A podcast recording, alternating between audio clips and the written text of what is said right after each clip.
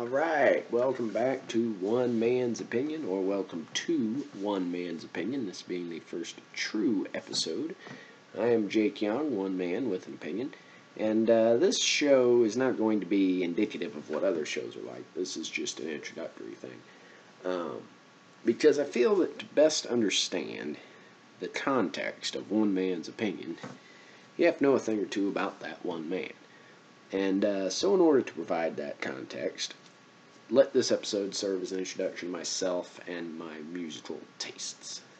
Um, it's entirely likely that at some point in the future, though maybe in a podcast, maybe written, I'll uh, I'll go more in detail about myself, my musical tastes, where they come from, what I'm into, and stories about that. But that's for another time. Um, what I'm going to give you today. See, I was thinking about what's a what's a fun, interesting way to introduce a little bit more of my musical background. Um, now, if you've listened to other podcasts I've done, you probably know a fair amount of this already. But the best thing I came up with was I'm gonna sort through my musical collection and dig up uh, ten albums that uh, best embody my tastes. Well, I couldn't do that, so I got 15. Um, I just couldn't couldn't get it all into 10, so we're gonna do 15. Uh, so the 15 albums you're about to see, or if you're doing uh, hearing this in audio form, you're about to hear about, are not necessarily my 15 favorite albums, but 15 albums that I think appropriately embody my musical tastes. So, some of them are just my favorites, some of them are representative of my interests and tastes. So, first one here is very cliche. That's fine because a lot of my tastes are. We have ACDC's Back in Black from 1980. Um, big fan of ACDC. One of the bands I really just grew up on and, you know, representative of classic rock as a whole, which is kind of the cornerstone of my tastes, the stuff I was raised on, the stuff from which everything else kind of follows. So, um, much of this album is kind of worn out for me at this point, but it is still very good. Um, excellent rock and roll from ACDC. Um, second one here is a Beatles album. Um, couldn't quite, you know, I was thinking, well, which Beatles album am I going to feature here? That's a whole nother fight for a whole nother time, frankly, and I could get a whole episode of that. So I'm not going to do that now. What I chose instead is an oddity in my Beatles collection. This is the first live recordings of the Fab Four as they were back in Hamburg, Germany, 1962.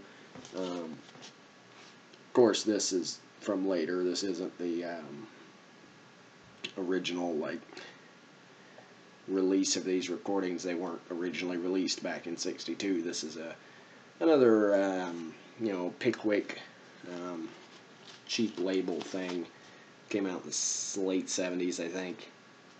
The audio on this is actually pretty darn bad. Um, but you know, it's Beatles, and it's it's an oddity.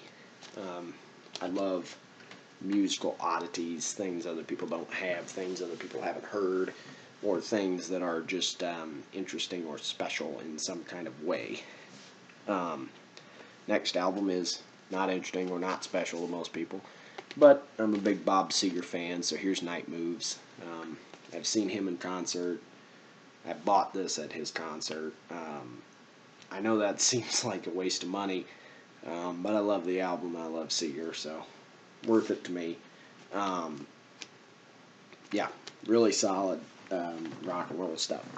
Uh, this one's a tad different from the last two. Hank Williams Jr. This is Born to Boogie.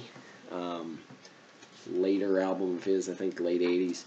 Um, he's a difficult guy to like sometimes, but uh, but the music he puts out is, is pretty stellar, and I've enjoyed uh, listening to him for a long time. Um, this is also just uh, you know this album, as far as like older country goes, tends to border pretty close on rock and roll at times.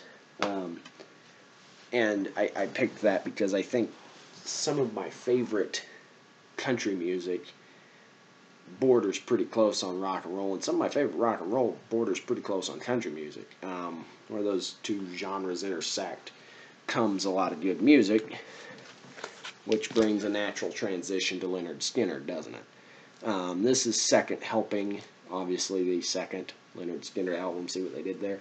Um, this is interesting to me for two reasons. One, because I bought this particular copy on Record Store Day a couple years ago. Um, my first Record Store Day experience. It wasn't a special edition or anything. I just happened to buy it on that day. Um, also, um, Skynyrd was the first band I ever saw live. First, like, major band. Um, so, been a fan of theirs forever. Um, lots of good stuff. Again, country rock, southern rock type stuff. Um, here's Janis Joplin. This is Pearl, um, probably her most well regarded album. People will attack and demean and degrade Janis Joplin's voice a lot. I don't care. I have never cared. Um, I'll debate this with somebody if they want, but yeah, of course, her voice is not classically good. Who are we kidding? But is one of the most passionate rock and roll blues voices I've ever heard. Big fan of her music. Excuse me for one moment.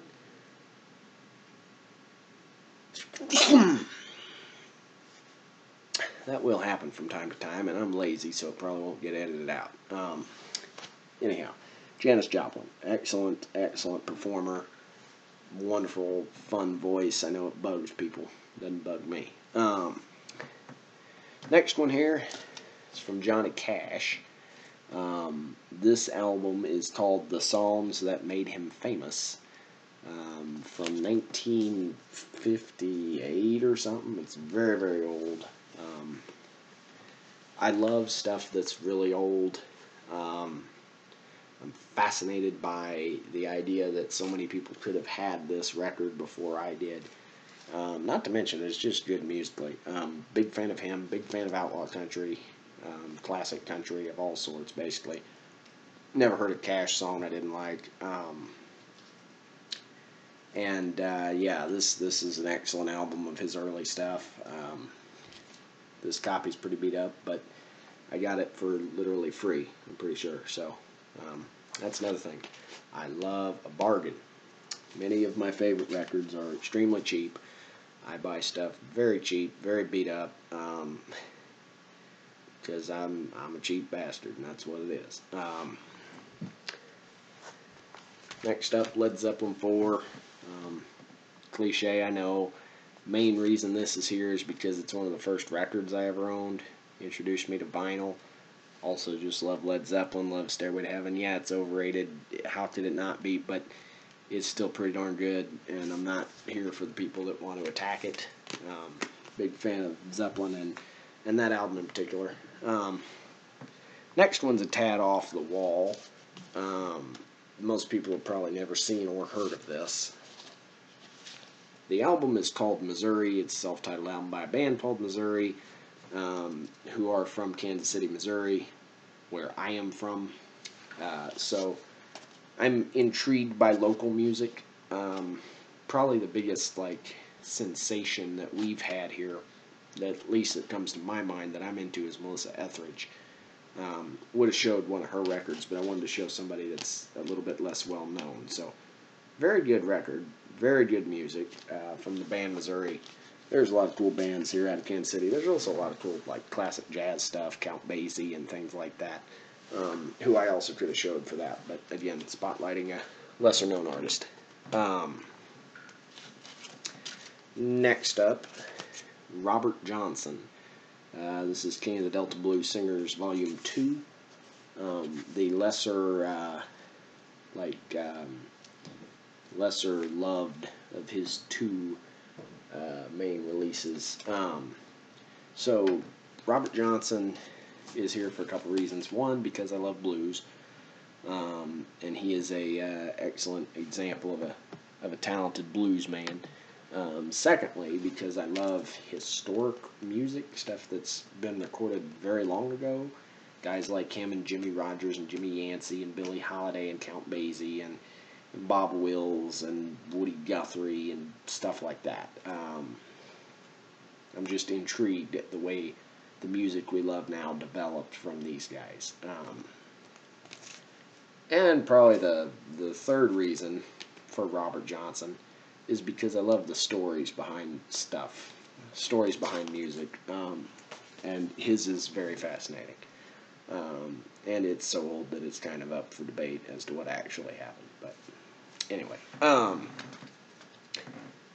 couple more here. Um, couple of CDs. Um, for one, I'm not too good for CDs. I don't care who you are. Don't you know? Let's not get let's not get high on our horse here, as it were. Um, CDs sound good. Not interested in people telling me differently.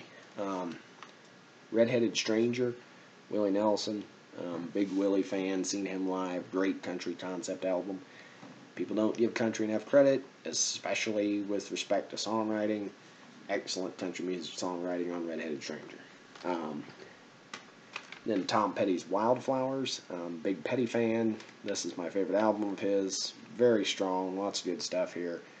Um, this was featured in our Battle of the Bands podcast, so check out what I had to say about it then. But great, and it's it's a late effort from him. It's '94, so it's he's pretty. He's not old by any means, but he's old for a charting artist by that time. Very strong um, album there. So two very good CDs. Next up is my favorite band and probably my favorite album, Sticky Fingers by the Rolling Stones. Um, this is the first record I ever owned. This was given to me years before I actually had a turntable, um, just because I love the Stones. Um, very, very good. Just nothing more to say about it than that. Stones my favorite band. I can't do this this kind of thing without featuring them. So there's Sticky Fingers. Um, next to last here is Black Star from David Bowie. Um, I love this wacky cover.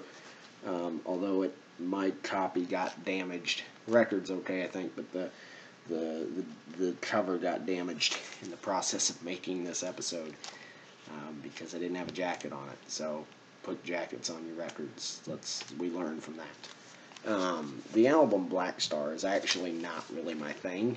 Um, it's good. It's well done.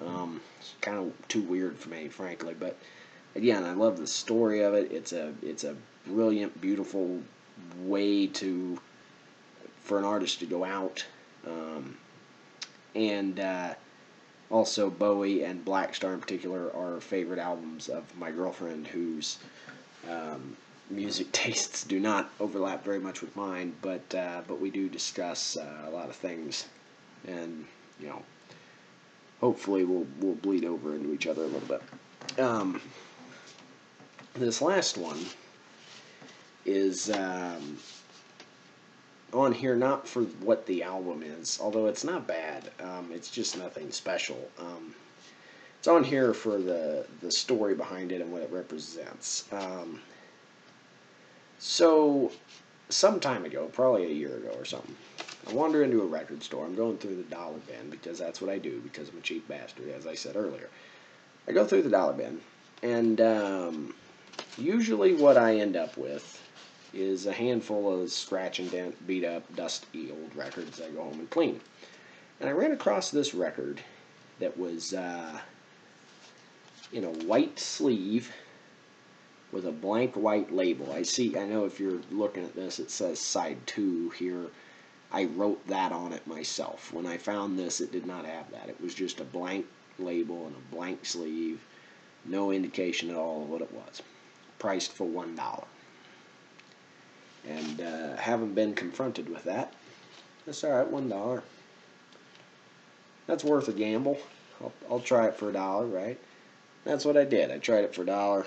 Um, I took it home, put it on the turntable, didn't recognize it, so I had to, um, you know, Shazam it or whatever. Um, I, I used Google. It's all the same figure out what it was, and it was actually uh, the album King Cool by Donnie Iris and the Cruisers. Uh, Donnie Iris is the he was in Wild Cherry, um, the band known for play that funky music. Um, I don't know a lot about the guy. I don't know a lot about Wild Cherry, to be honest. I just found that album, and and it's better than, than you'd think, um, especially for something so weird and obscure. And yeah, I did white label promo, I guess, or test press, maybe. I don't know. Um, but I guess the the point of that tirade and that story is that I love to take a chance. Um, rarely have I bought an album that I've already heard all the way through before. I mean, obviously I have, but you know, I'm not I'm not an album guy unless I'm I'm listening to it physically um, on a turntable or on a CD player, which I I do frequently. So um, yeah, I guess that's the moral of that story. So there's 15 albums that uh, that I dig a lot. Maybe give you a little better idea of the kind of music listener that I am, and. Uh, hopefully we will uh, resume. Uh, we'll have some more interesting stuff eventually. Maybe. Cool. Thanks for checking this out. Uh, this is One Man's Opinion. I am Jake Young, one man with an opinion. Again, if you listen today, there isn't much of an opinion here, so much as just one guy's uh, tastes, you know. Nothing to argue about. You love them or you don't. If you really dig any of the albums I showed, comment, tell me so. If you really hate any of the albums I showed, comment, tell me so, and I might respond later on or something. That'd be fun, wouldn't it? All right. Thanks, y'all. Cheers.